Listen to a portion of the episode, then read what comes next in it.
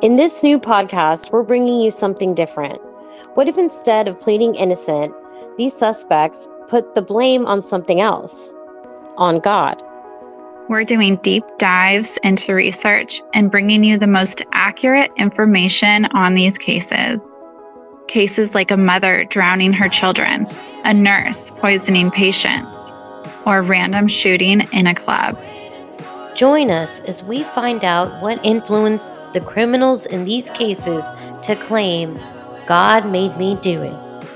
And make sure to start following us on Instagram and TikTok at God Made Me Do It Pod. And feel free to email us at God Made Me Do It Pod at gmail.com. Stay tuned.